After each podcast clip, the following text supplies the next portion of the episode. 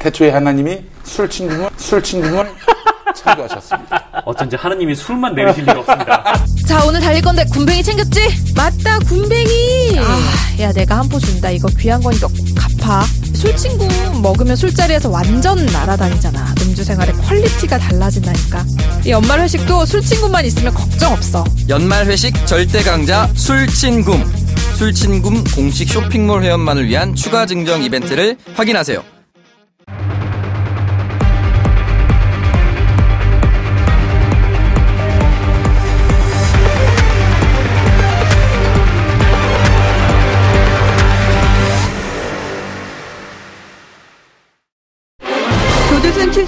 청원이 60만 명을 넘어서며 국민적 관심으로 떠올랐습니다.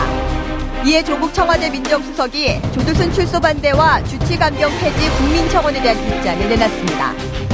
현행법상 재심은 유죄 선고를 받은 범죄자가 알고 보니 무죄였다거나 죄가 가볍다는 명백한 증거가 발견된 경우, 즉 처벌받은 사람의 이익을 위해서 청구할 수 있습니다. 네. 따라서 청원 내용처럼 조두순을 무기징역으로 해달라는 재심 청구는 불가능합니다. 수많은 국민들을 분노에 떨게 했던 조두순 사건. 음주 범죄에 대한 사회적 인식이 달라진 만큼 주치 감경 폐지에 대한 사회적 공감대가 형성됐고 술에 취해 있었다는 이유로 감형을 받는 것을 막는 이른바 조두순법도 발의됐습니다. 한편 청와대 청원 게시판이 직접 민주주의를 실현하는 통로로 부상했다는 평가도 나오고 있는 상황. 앞으로 청와대가 국민의 무릎에 어떤 답변을 내놓을지 또 청원 게시판이 계속해서 국민들의 공론장으로 자리 잡을 수 있을지 청원 게시판에 대한 과제도 모색해 보겠습니다.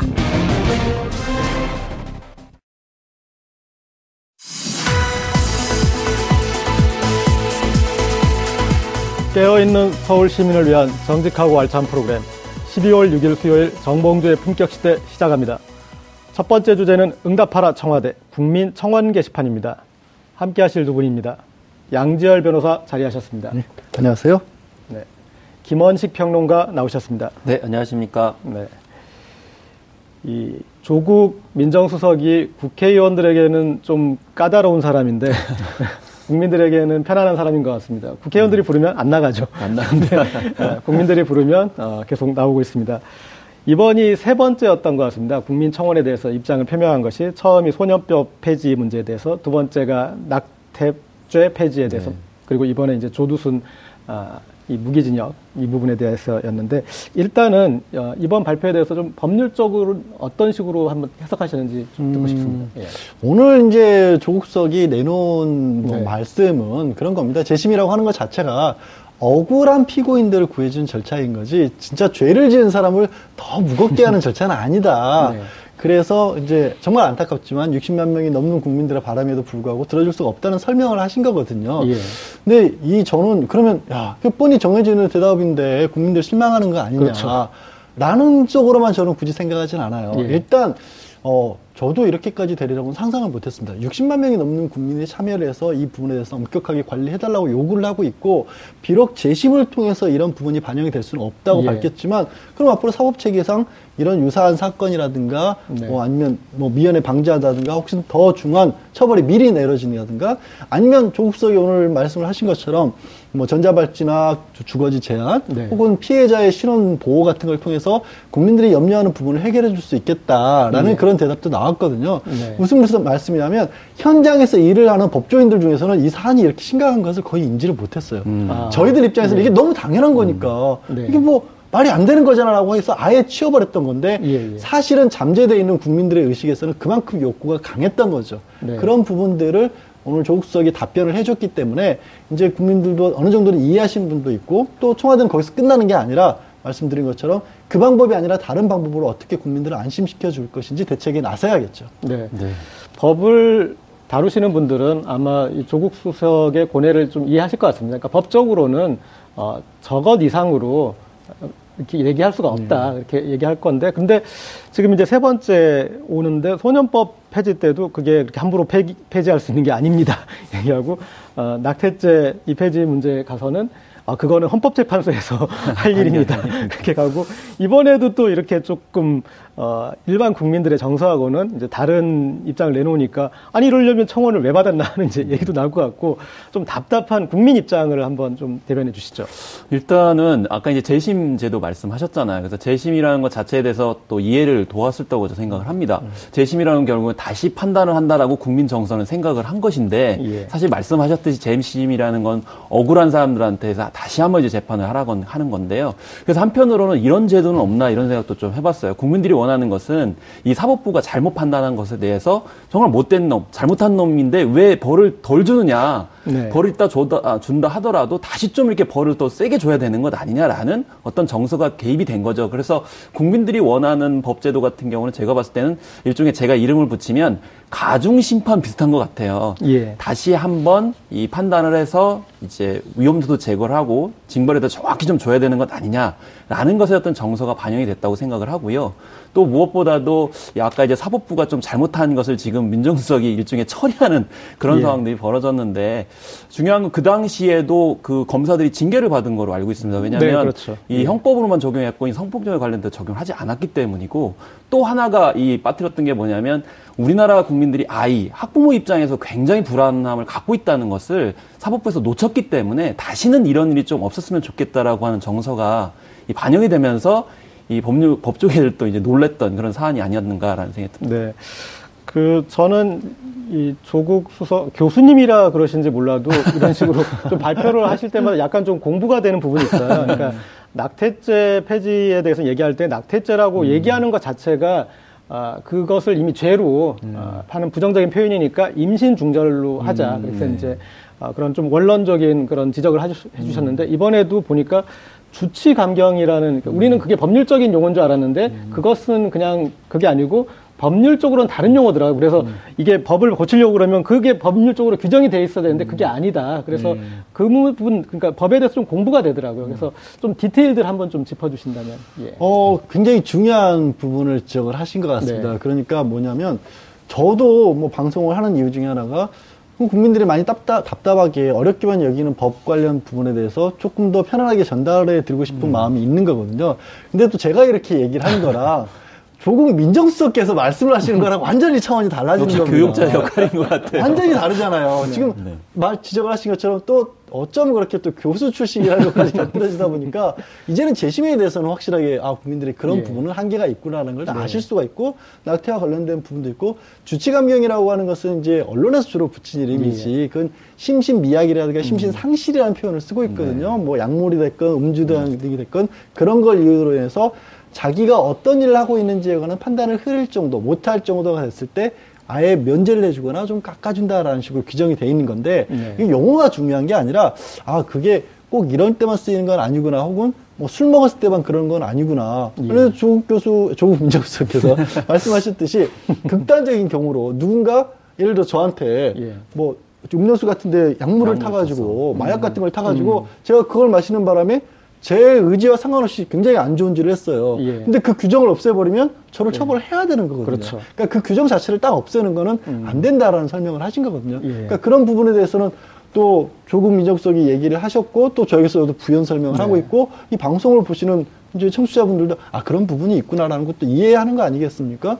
법이라고 하는 게 결국 국민들은 항상 가까워져야 되는데 그동안 그 법들이 멀어져 있던 부분들을 해결해 주는 그러니까 가까이 가는 역할도 저는 충분히 하고 있다고 봅니다. 예.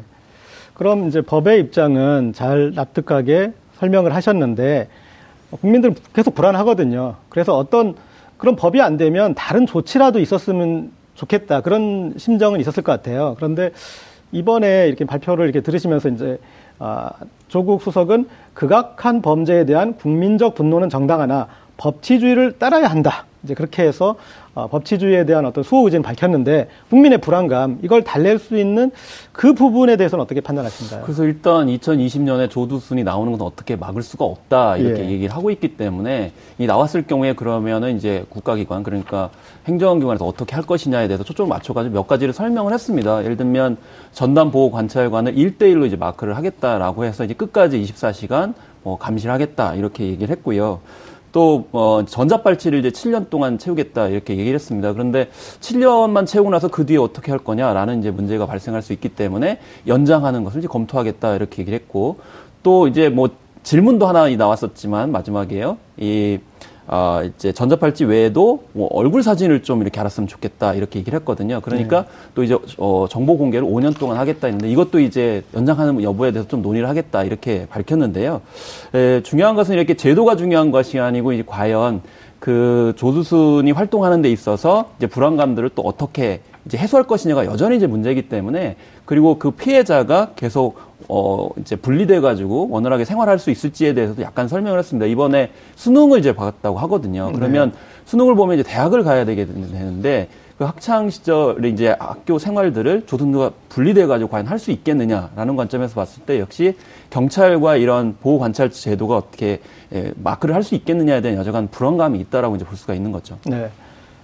양 변호사님 법률가시니까 네. 음, 어, 조국 수석 일 잘하시지만 만약에 그 후임으로 양지열 수석을 임명을 한다라고 했을 때, 네. 자 지금 조두순이 출감할 때까지 3년이 남았습니다. 음. 그럼 그 3년 동안 국민의 불안감을 달래기 위해서 음. 어, 제도적 보완을 한다.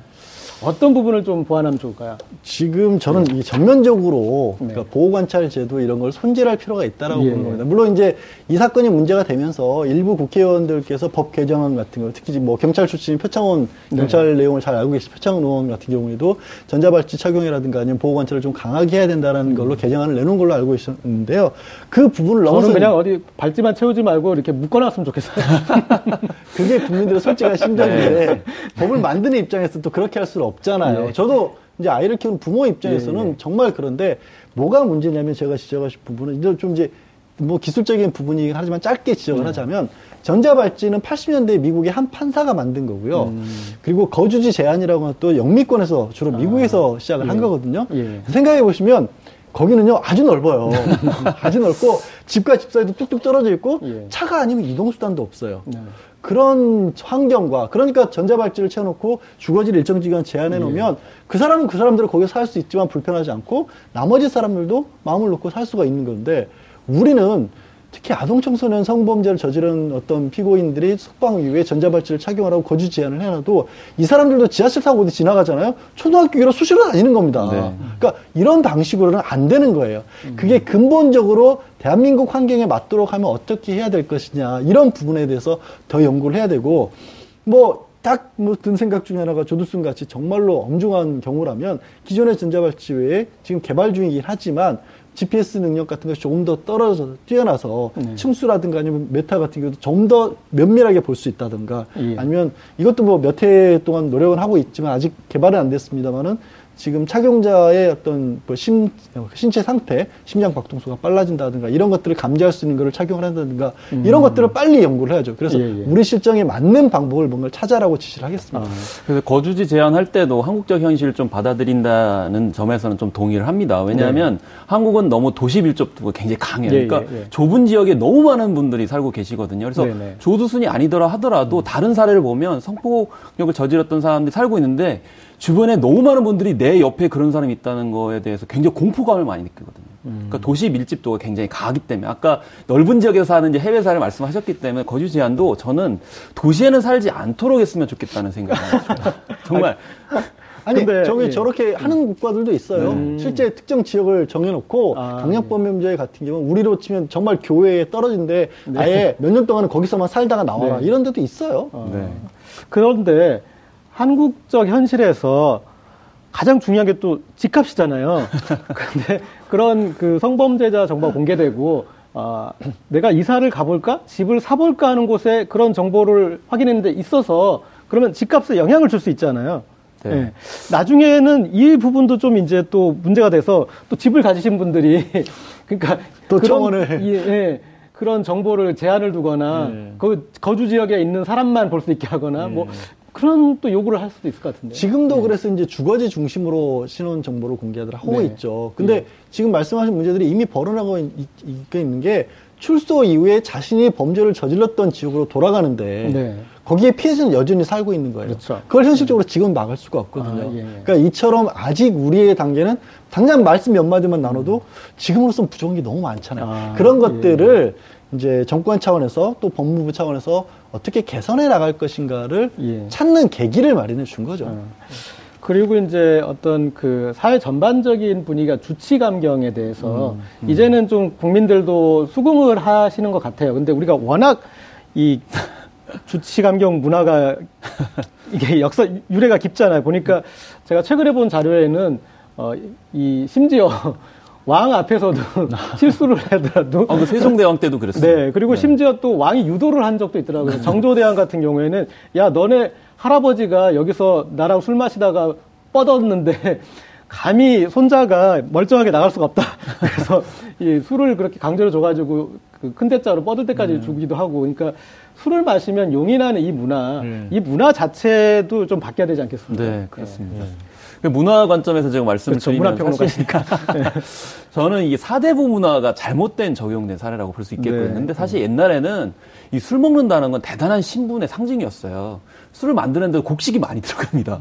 그렇기 때문에 신분적인 우월, 그러니까 구별, 구별짓기를 하기 위해서 나는 사대부고 양반이 이걸 내세우기 위해서 어, 술을 이제 강조를 했거든요. 그러다 보니까 나는 고기하니까 술을 먹는다는 건 사대부가 선부가 그 정도는 할 수 있다라는 것이 그대로 내어져 와가지고 에, 신분 어떤 구별점인 점도 있고 술을 먹었을 경우에는 그렇게 하는 행태에 대해서 용인을 해왔던 문제가 많이 생겼다는 거죠. 그래서 이 사실 이제 법률적인 문제뿐만이 아니고 이제 일상생활에서도 이제 여러 가지 이 경범죄에 관련된 것들을 용인해줬던 문화가 있고 그러다 보니까 회식 자리에서도 그런 성폭력 문제들이 많이 만연했기 때문에 결과적으로 이런 성폭력 문제 관련해서 그리고 일반 일상생활에서도 모든 어떤 그 삿된 행동들을 합리해주는 문화 자체가 바뀌어야만 이 법리하고도 연결될 수 있지 않을까 그런 생각이 듭니다. 그러면 양 변호사님께는 제가 돌줄 거 하나 던지겠습니다. 네. 변호사시니까. 아, 그런 주치감경을 이렇게 변호하는 입장에서 본인이 변호하신 적 있으십니까? 네, 이거는 돌직구가 의미가 없는 거예요. 제가 여기에 대해서는 왜냐하면 항상 준비돼 사실, 아, 이게- 사실 법조인들은요, 변호사들은 이 논의에 대해서 굉장히 놀랐어요.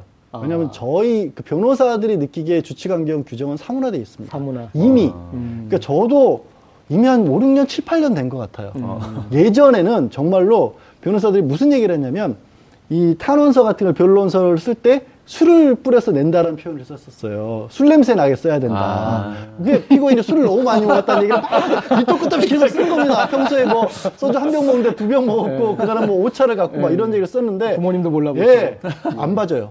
이제는 실제 현장에서는 주치감경 얘기가 아직도 나온다라는 거를 변호사들은 좀 신기해할 정도입니다.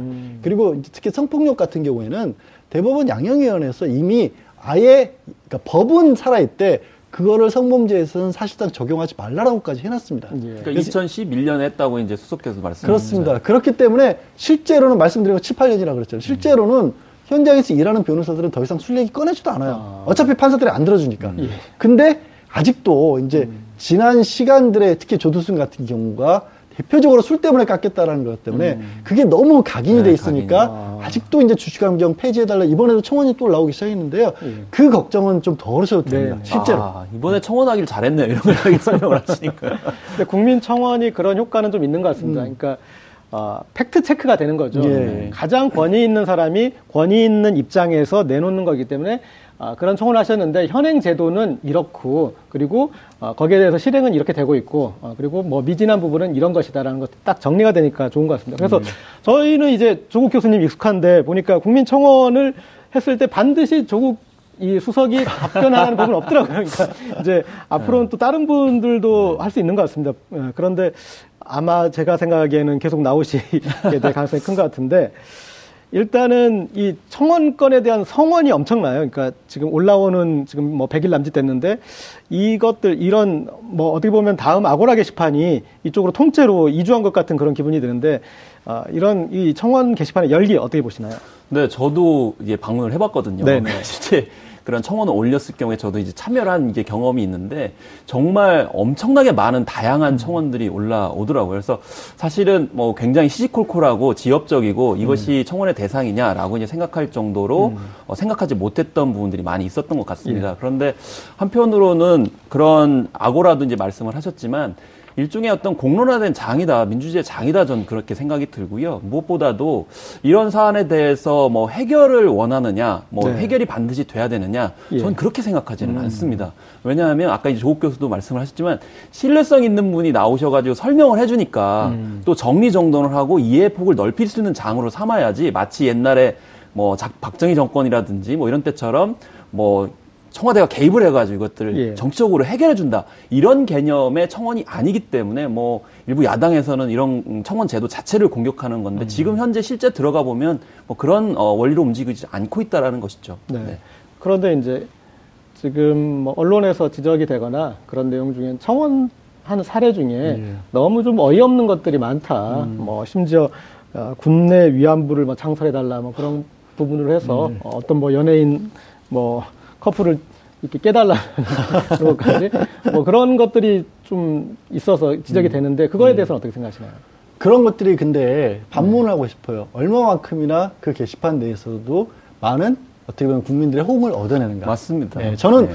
지난해 촛불을 그런 국민들이 그렇게까지 호응했었을 때 누군가가 부추겨서 누군가 게시판 하나에 글을 올려서 어느 특정 언론사가 앞장서서 마치 국민들을 선동해서 이런 일이 이루어졌을까요? 아니요. 공감을 이뤄낼 수 있는 청원은 다른 것들이었죠. 그러니까 그런 것들마저도 없다면 오히려 그 청원 게시판이 저는 무용지물이라고 생각해요. 저는 여기가 약간의 배출구 역할을 해야 된다라고 생각을 예, 합니다. 예. 다만 아까 말씀하신 어떤 특정 사이트의 게시판에서 그런 역할을 했을 때와 지금은 또 시대 관계가 많이 달라져서 보다 많은 국민들이 연령과 신분이라든가 사회적 일이나 이런 걸 따르, 떠나서 다 들여다볼 수 있고 다 참가할 수가 있거든요. 그런 창구 자체가 하나 정도는 있어야 되지 않을까. 물론 물론 법조인이니까 헌법상인데 청원권 이거는 국민으로서의 청원할 권리가 헌법에도 보장이 돼 있고 26조에 네, 보장돼. 그거를 청원법으로 만들어놨는데 그 절차는요 대상도 엄격하게 정해져 있고 뭐 공무원 징계라든가 법령에 관한 내용이라든가 그리고 굉장히 복잡하고 까다롭습니다. 딱 아까 세종대왕 얘기 말씀 잠깐 네. 하셨나요? 세종대왕이 한글 왜 만드셨습니까? 그 국민정음이 그거잖아요. 우리가 백성이 나가서 뭔가 할 말이 있어도 말이 중국이랑 다르니까 예. 말을 못해서 내가 한글을 만든다라고 했는데 한국말로 쓰여있다 보니 청법 보면요 변호사도 공부 따로 해야 돼요 그거 그러니까 그런 공간과 또 이렇게 자유롭게 여론이라는 걸 조성할 수 있는 공간은 좀 구별할 필요가 있다는 거죠. 저는 세종대왕 때 생각이 나요. 그러니까 세종대왕 때 신문고를 설치했잖아요. 그래가지고 신문고를 설치, 그것도 여러 개 설치를 했죠. 그러니까 많은 분들이 와서 두드린단 말이죠. 근데 세종대왕이 딱 들어보니까 말도 안 되는 것도 해요. 그런데 신하들이 처벌해야 된다고 그러는 거예요. 그리고 왜 너는 말도 안 되는 거 이렇게 두드려가지고 신경을 괴롭히느냐. 그러니까 세종대왕이 딱 얘기하는 거죠. 아니 두드리라고 신문고를 올린 것이다. 그리고 판단하는 거는 우리가 판단을 하는 것이다 라고 이렇게 얘기를 하거든요. 네. 마찬가지로 말도 안 되는 뭐 문 대통령과 여자인 연예인과 셀카를 뭐 찍지 말라는 이런 얘기들은 사실은 170cm 이하는 롱패딩 못 입게 하는 저는 이게 가장 뼈 아프더라고요. 아 물론 이거는 네. 롱패딩이 어드, 어울리시는 분들이 있어요. 근데 어울리지 않는데 유행을 해가지고 우리도 추워요. 예. 그런 점은 있지만 그런 것도 재밌게 합니다. 그런데 지- 전체적으로 그 중에서 뭐 이런 요소들은 지엽적이시라고 말씀에 동의를 하고요. 그리고 그렇게 성원이 높지도 않아요. 저는 그리고 시간의 흐름에 따라서 자동적으로 이건 정리가 될 거라고 생각을 합니다. 지금은 워낙 한 이슈 이것도 정치적인 어떤 이해관계에 따라서 이제 평가절하를 하기 위해서 또 언론에서 또 그렇게 일부러 과장하는 측면들이 있거든요. 예, 예. 그러니까 저는 민주주의의 원칙은 일단 이렇게 열어놓고 자동적으로 이제 정리 정돈에 가는 원리를 따르는 것이 저는 민주주의 원칙이기 때문에 이 청원도 마찬가지라고 생각합니다. 네, 뭐 지금 말씀하신 예. 게 사실 정권 초기지 네? 맞습니다. 그리고 정권 초기이고 어, 이런 식의 얘기들을 할 수 있었던 기회가 그동안 많이 너무 없었어요. 음. 그리고 정권이 그냥 바뀐 것도 아니고 지난 정권에서 대표적으로 국민들을 향해서 댓글 달아서 여론을 조작을 했었고 포탈에서 음. 그리고 일부 또 불편한 얘기를 하는 사람들은 막아버렸지 않습니까? 예, 예. 언론마저도 막아버렸잖아요. 그러니까 어떻게 보면은 지난 9년 동안 많은 국민들이 알게 모르게 그 위압감에 쌓여서 할 말을 못하고 살았던 겁니다.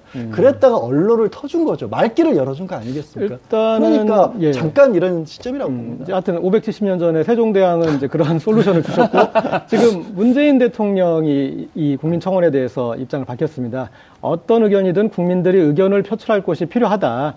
그래서 당장 해결할 수 없는 청원이라도 장기적으로는 법제도의 개선할 참고가 될 것이다. 아, 그래서 성의 있게 예, 답변을 하라고 했습니다. 저는 이 SNS에서 조금 SNS를 제가 열심히 해가지고 그러시죠. 예, 근데 이 SNS나 이런 국민청원이나 가장 견제하는 곳이 어딘 줄 아세요? 언론이에요. 아, 맞습니다. 왜냐하면 그들이 네. 우리가 독점적으로 누렸던 음. 그런 그 여론 조성 권리, 권리를 국민이 직접 누리니까 할 일이 없어지잖아요. 어, 시사인도 위험한데요. 그러니까 아, 국민들이 일으키는 여론은 문제가 있다. 여론은 우리가 만들어야 된다. 이제 그런 마인드가 아젠다 있어요. 세팅을 이제 언론이 해야 그렇죠. 된다는 그런 생각이 많은 거죠. 그리고 어, SNS 때 많이 지적했던 게 오보의 확산 속도, 어, 가짜 뉴스 확산 속도가 너무 빠르다 그렇게 얘기를 하시는데 재밌는 건 뭐냐면 오보의 수정 속도도 빨라요. 그리고 강력해요. 예. 저희가 국민청원에서 주목해봤던 게 지금 7위에 군내 위안부 재창설 창원, 청원자를 처벌하라. 그러니까. 군내 위안부 재창설을 청원하는 게 아니라 그 처벌하라. 청원자를 처벌하라는 거야. 일테면은 그런 잘못된 청원에 대해서 어, 국민들이 스스로 견제하고 있는 거잖아요. 그러니까 이런 식으로 그렇게 스스로 자정작용을 하고 있습니다. 그러니까 그런 부분도 좀 감안해야 될 것 같아요. 예. 그런 얘기들은 이제 주류 언론에 절대 안 나오죠. 자동적으로 정화를 하고 정리되고 있다는 것이 아니고 끊임없이 문제가 되고 있다라는 식으로 확대 재생산하고 있기 때문에 결국 지금 청원에 관련된 여러 가지 담론이 결국 주류 언론에서 이렇게 공격하기 위한 단어로 나오고 있는 것 아닌가 그런 생각이 좀 많이 들어요. 근데 이제 저도 비슷한 상황에 대해서 그러니까 언론사에서 대책 회의를 하는데 좀 참가를 했었어요. 그러니까 우리 편이셨군요. 네. 아젠다 세팅이 안 된다라는 거예요. 그렇죠. 뭐 어떻게 해야 되나. 근데 언론사 내부에서도 이제는 아는 겁니다. 그러니까 뭐냐면 우리가 이 방향으로 갑시다라고 깃발 들고 나서 봐야 안 따라주더라는 거예요. 댓글은 전혀 반대 방향으로 달리더라는 거예요. 그러니까 언론도 그 부분을 알기 때문에 이제는 아젠다 세팅을 하려면 과거처럼 일방적인 목소리를 내고 이 언론사 내의 간부들 몇 사람이 이번엔 이런 쪽으로 한번 생각을 해봅시다. 이런 주제를 안 먹히고 국민들이 알아가고 같이 호응을 해줄 만한 걸 찾아가는 노력을 해야 된다는 것을 언론사들도 알고 있고요. 두 번째는 약간 이제 팩트 체크 과정에서 네. 수정이 된다는 말씀도 하셨지만 사실 SNS의 역기능 중에 하나는 이른바 filter bubble이라고 해서 예. 자신들이 의견이 같은 사람들끼리만 갇히는 경향이 있거든요. 그런 부분들에 대해서는 또 언론이 그 중간 자리를 열어줘야 될 필요성도 있는 거거든요. 예. 그래서 언론이 문제점으로 지적한다고 그들이 다 옳다 그게 아니라 예. 그 부분의 부작용을 줄여나갈 수 있는 또 하나의 의견이라는 정도로 이제 또 언론의 의견도 받아들여야 될 이- 것 같아요. 양절 변호사님 SNS 열심히 하시더니 또 부작용 파하시네요. 그러니까 어떤 측면이 있냐면 어, 재밌는 게 처음에는 이제 의견을 잘 듣습니다. 양쪽 듣다가 본인하고 비슷한 쪽을 좀 따라가세요. 그런 다음에 그 뒤에는 또 이제 어떤 증상이 나타나냐면 이제 이들은 나하고 똑같은 얘기를 해. 그러면 그 뒤에는 시시비비를 따져보지도 않고 어, 이 그래 우리 편이 그래 총을 어디다 쏘면 돼? 이렇게 이제 본인이 사고하기보다는 그런 이제 덩어리가 지어지면서 자신들만의 소우주에 살게 되는 또 그런 측면도 있거든요. 근데 예. 사실 이번에 뭐 이제 조국 민정수석의 그러한 여러 가지 예, 일련에 예, 이제 나온 설명이 오히려 그런 것들을 제어했다고 저는 생각이 들거든요. 왜냐하면 아, 예. 60만 명이 몰려가면 당연히 청와대가 그런 것들 모두 다 해줄 것처럼 얘기할 음. 것이라고 주류 언론에서 그렇게 몰아갔어요. 그렇기 때문에 이건 포퓰리즘이다라고 했는데 네. 안 되는 건 안 되는 것이다라고 분명히 밝혔거든요. 네. 그렇기 때문에 기존에 그 우려했던 것과는 전혀 상관이 없어서 네. 결국 청원의 효과가 그런 면에서도 있다라고 음. 저는 생각을 합니다. 끼리끼리 모아가지고 해주겠다는 식이 아니기 때문에 그런 네. 데를 제어했다는 거죠. 아니 그런데 또 우리 조국 수석이 너무 시크해하셔가지고 아 또 너무 시크하셨습니다. 예, 그래서 안 되는 건 안 되는 거다. 너무 맺고 끊는 게 분명해서 국민들이 좀 섭섭해 할 부분도 저는 있을 것 같은데요. 예. 왜냐하면 청원 하려면 그래서 고쳐줄 거니까 받은 거 아니었어. 그러니까 아니 그래서 네. 처음에 나오기 네. 싫다고 했어요. 왜냐하면 법리적인 것을 자꾸 얘기를 하면 법리는 사실 입법부가 이제 보수적이죠. 해야 되기 예. 때문에 청와대가 행정 뭐 재량 행위로 할 수가 없는 부분이 많아서 그래서 네. 앞으로는 다른 사안이 많이 올라와 주길 바란다 이렇게 얘기했는데 뭐 이국공 이국종 교수가 얘기하는 그런 그뭐 권역 이제 외- 외상센터 같은 네네. 경우는 다음으로 올라왔거든요. 아마 그거 같은 경우는 좀 어, 여지가 있지 않을까. 뭐 그런 생각이 들기도 합니다. 그러니까 이게 초반이라 네. 초반이라 또 정색을 답변을 하실 수밖에 없는 사안들이기도 했고요. 네, 긴장 좀 하시는 네, 긴장도 많이 하셨고, 근데 약간의 유머 감각이 조금 더 이렇게 뿌려질 필요가 있다라고 예. 생각을 해요. 그러니까 지금 이 청와대 모델이 백악관 모델을 딴 거지 않습니까? 네, 그렇죠. 예, 아까 롱패딩 얘기도 하셨, People 예, People이라는 사이트. 거. 예. 백악관 얘기, 그러니까 롱패딩 얘기도 하셨지만 그런 것들도 많이 올라오면 그 중에 정말로 재밌는 것들에 대해서는 청와대가 적절한 유머로 대응할 필요도 있어요. 그러니까 We the People의 대표적으로 재밌게 올라왔던 게 우리 스타워즈 시리즈에 나오는 그 Death Star 있지 않습니까? 네. 행성도 파괴해 버리는 거 그거 만들어 달라고 했을 때 어떻게 대답을 했냐면 그 우리 미국이 한 해 가지고 있는 예산이 얼마고 저 160kg짜리를 만드는데 얼마만큼의 돈이 필요한데 우리로서는 현재는 감당하지 못한 굉장히 진지하나 사실은 웃고 보면 웃을 수밖에 없는 대답들이 있었거든요. 네네. 롱패딩에 대해서도 그렇게 좀 답변을 해주는 관리자가 있어야 돼요 이제는. 그러니까 말씀하신 거 들으니까 우리가 얼마나 좀 문화적으로 좀 뒤처져 있는가라는 생각을 해요. 그러니까 정책 사원을 너무 심각하게 생각하고 또 공격이 너무 많다 보니까 그걸 좀 유연하게 대응하는 것도 좀 허용을 해줘야 되는데 항상 진지 모드로 가야 되니까 지금 현재 조국께서 원래 스타일은 그런 게 아니라 단칸에 이제 잘라버리니까 오히려 청원의 성격도 퇴색되는 점이 있어서 또 부드럽게 유연하게 앞으로는 좀 시간의 흐름에 따라서 바뀌지 않을까 그러네요. 그러니까? 롱패딩에 대해서 청원한 내용은 어, 남자는 170cm, 여자, 여성은 163cm 이 이상만 롱패딩을 입게 하자였는데 어, 청와대에서 좀 진지하게 이 어, 패션계 전문가들 의견을 두루 섭렵 두루 들어본 다음에 아. 각 신장별로 적합한. 롱패딩 네. 길이 길이를 이제 청와대가 예시를 이렇게 해주거나 어, 굉장히 문화적인 어, 예, 관점입니다. 그런 그런 거 좋지 않습니까? 그런 거 아, 근데. 사실 옷 입는 것도 굉장히 중요한 문제예요. 왜냐하면 예. 지금 롱패딩을 묻는다고 그래가지고 다 굉장히 비판하시잖아요. 근데 예. 특히 학생들이 입는 이유가 있어요. 아니 제가 SNS에서 너무- 롱, 롱패딩 비판을 김헌식 평론가님 그래서도 본 것 같은데요? 아니, 저는 방송에서는 다르게 얘기합니다. 아, 왜냐하면? 예, 예. 중고등학생들이 교복을 입으면 너무 추워요. 그렇기 때문에 어쨌든 학교에 가면 뭔가 입긴 입어야 됩니다. 네. 그런데 맞춤식으로 뭐 어떤 걸 입어라 학교에서도 얘기 안 해주거든요. 학교 선생님들도 얘기 안 해주는데 어떻게 청와대가 얘기를 하겠어요? 교복 입다 보니까 똑같은 옷 입는데 되게 익숙하잖아요. 그 문화 자체가 바뀌어야 되는데 그걸 네. 얘기를 안 하고 왜 따라하느냐 민족성이 어떠냐 국가성이 의심된다 이렇게 얘기를 하면 좀 안 되는 것 같아요. 그런데 왜 그 그거 비판하셨어요? 네. 아, 거기서는 SNS는 제가 할 말을 다 못 하고 있습니다. 한 번씩 다 따라가기도 하는 거예요. 저희도 학교 다닐 때 다 한 번씩 이상한 유행들이 있었지 않습니까? 예. 저도 따라간 기억이 나고. 근데 한번 이제 아까 백악관 얘기 계속 나온 김에 그러면 우리는 그럼 이걸 안 하면 어떤 일이 벌어질까요?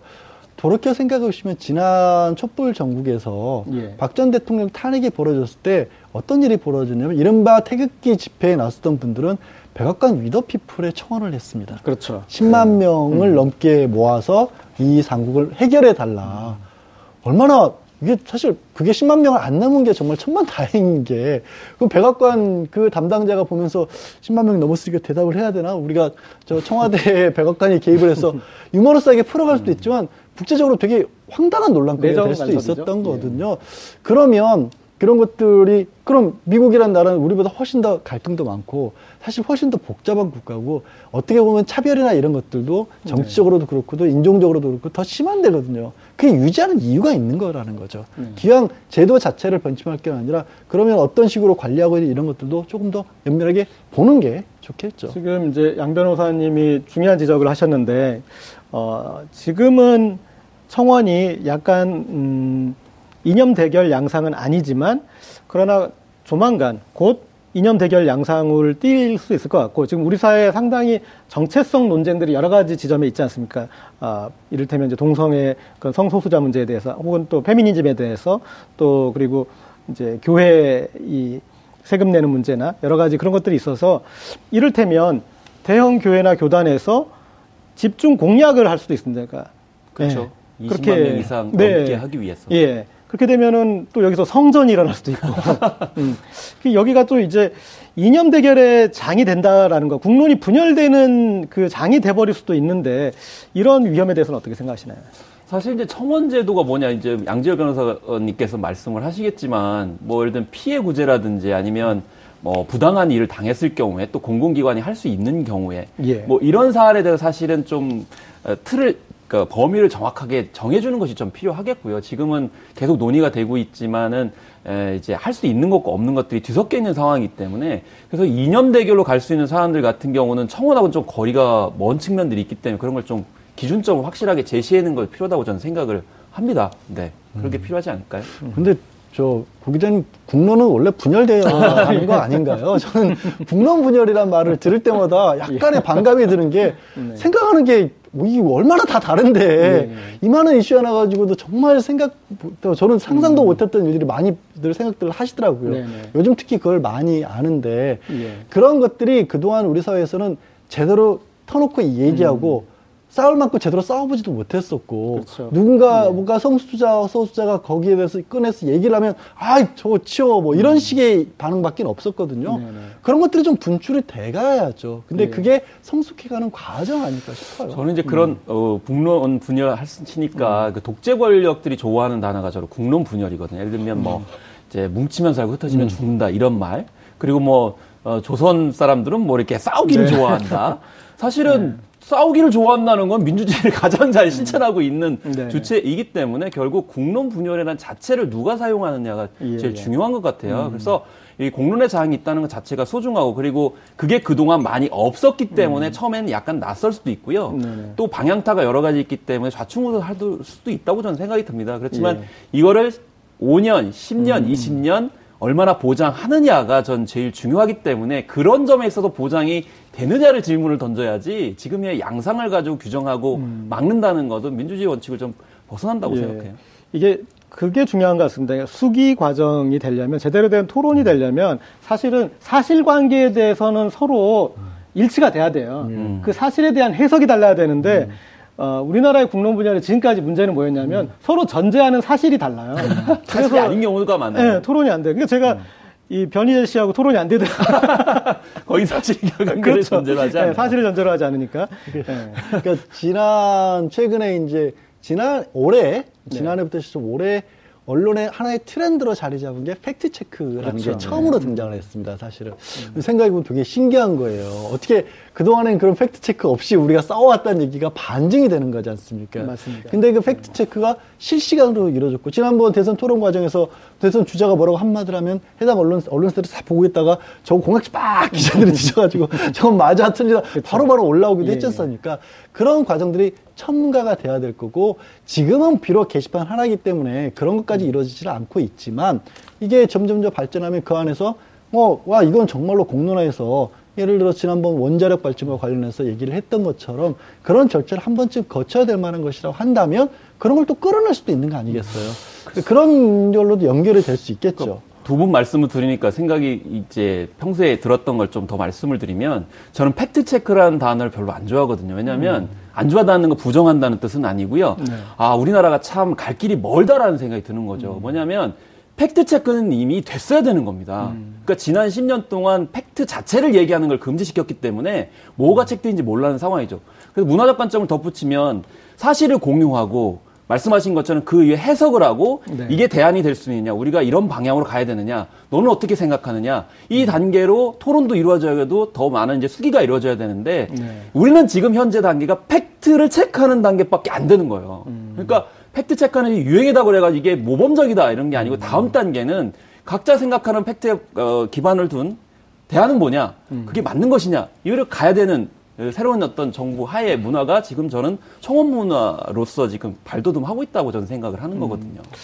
다그 다음에 이제 어, 이런 청원이 이 몰리면 어, 청와대가 당사자가 아닌데 이를테면 아, 그렇죠. 이명박 전 대통령의 출국을 금지시켜달라. 그러면 이게 법무부가 해야 될 일인데 청와대가 어, 이렇게 청원이 많으니까 법무부를 또 압박할 수도 있는 거 아니겠냐. 국민의 뜻이 이렇다고 해가지고 그런 또 우려도 또 제기되고 있거든요. 그러니까 그런 우려는 약간 좀 너무 지나친 기우일 것 같아요. 음, 그러니까. 그리고 법무부에 대해서 그럼 지금 예전처럼 뭐 법무부 장관 아니면 검찰총장 시켜가지고 당장 누구 잡아와 이런 일이 벌어질 상황이었다라면 음. 야권에서 지금 주장하는 것은 정치 보복을 이미 했겠죠. 그것이 아니라는 전제 하에서 이 지금 국민청원 게시판이라는 게 운영이 되고 있다라는 것은 될 수가 있고요.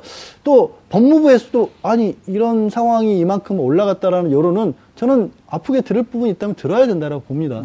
사실 대한민국 법무부 법조계 뭐 판사나 검사 분들처럼 밖에서 뭐라고 하더라도 우리는 정말 우연히 우리의 길을 가겠다라는 그런 조직은 없었거든요. 그거 여태까지 바꿔보자는 거 아니에요. 청와대만 들을 게 아니라 국가기관의 공적 기관들은 모두 다 참고라고 볼 수 있는 그런 시스템으로 바꿔나가야겠죠. 그렇습니다. 그래서 뭐 이제 청원의 기능을 반드시 뭐 피해 구제라든지 뭐 어, 행정기관의 시정에 관련된 부분이라든지 뭐 법률적인 어떤 부분에 있어서 행, 그 행정부가 할 수 있는 것에 대한 뭐 개선 그리고 뭐 행정기관이 또 시설 운영 같은 거 했을 때 또 국민에 밀접한 부분이 있기 때문에 그런 것에만 한정되는 것이 아니고요. 제가 봤을 땐, 아, 지금 현재 민의가 이렇게 돌아가고 있구나라는 걸 확인할 수 있는 곳. 그리고 지금 현재 국민들 입장에서는 혹은 뭐 여러 사람들도 전문가들 도 좀 혼란스러운 사안에 대해서 정도, 정리 정도 내고 또 설명해 줄 수 있는 장으로서 생각을 해야 되지 청원의 경우는 너무 법률적으로 해석을 하다 보니까 이런 오해가 예. 혹은 왜곡이 있을 수 있지 않을까 그런 데좀 드네요. 지금 현재는 이제 이렇게 댓글식으로 해서 동의하는 것만 표시가 되잖아요. 네. 그러니까 싫어요가, 그러니까 좋아요는 있는데 싫어요가 또 없고 그런데 어쨌든 이 제도에 뭐 보완되었으면 하는 부분이나 아니면 이 청원에 대한 반응에서 또 뭐 이 보완했으면 하는 그런 부분 혹시 있으신가요? 네, 지금 이제 들어가 보면은 너무 사안이 뒤섞여서 쭉 나열식으로 돼 예, 있어요. 예, 그러다 예. 보니까 이게 어떤 부분에 있어서 사실 또 청원제도 같은 경우도 이 시민들이나 국민들 입장에서 봤을 땐 관심 분야가 있거든요. 네네. 그리고 주안점을 두고자 하는 부분이 있는데 지금은 너무 수용자 관점에서 봤을 때 접근하기가 너무 힘든 측면이 있고 묻히는 점들이 있어요. 그래서 좀 이용하시는 거나 참여하실 수 있는 분들이 에, 접촉해서 좀 더 공론화된 장으로 참여할 수 있는 여지를 제도적 개편을 좀 했으면 좋겠다는 생각도 해보게 되더라고요. 네, 이제 관리자 입장에서 이제 충분한 말씀을 해주셔서 저는 이용하는 사람들 입장에서도 소중한 기회 이거를 정말 쓰레기통으로 만들어서 더 걷어차는 일이 없도록 국민들께서도 소중하게 이용을 해주셨으면 좋겠어요. 저는 이거 아끼고 더 살려서 계속해서 이어나가고 싶다는 생각이 들거든요. 예, 네. 그런 정도입니다. 뭐 국민청원 이제 겨우 100이 지났습니다. 아, 돌도 지나고 좀 앞으로 커나가는 그런 모습을 좀 봐야 될 것 같습니다. 정범주의 품격 시대에서는 여러분의 소중한 의견을 받습니다. 샵 5400으로 주제에 맞는 다양한 의견 문자로 보내주시기 바랍니다. 100원의 정보 이용료가 부과됩니다. 여러분은 지금 생방송으로 진행하는 정봉주의 품격 시대와 함께하고 계십니다. 오늘 방송 좋았나요? 방송에 대한 응원 이렇게 표현해주세요. 다운로드하기, 댓글 달기, 구독하기, 하트 주기. 더 좋은 방송을 위해 응원해주세요. 그리고 2부도 함께 해주세요.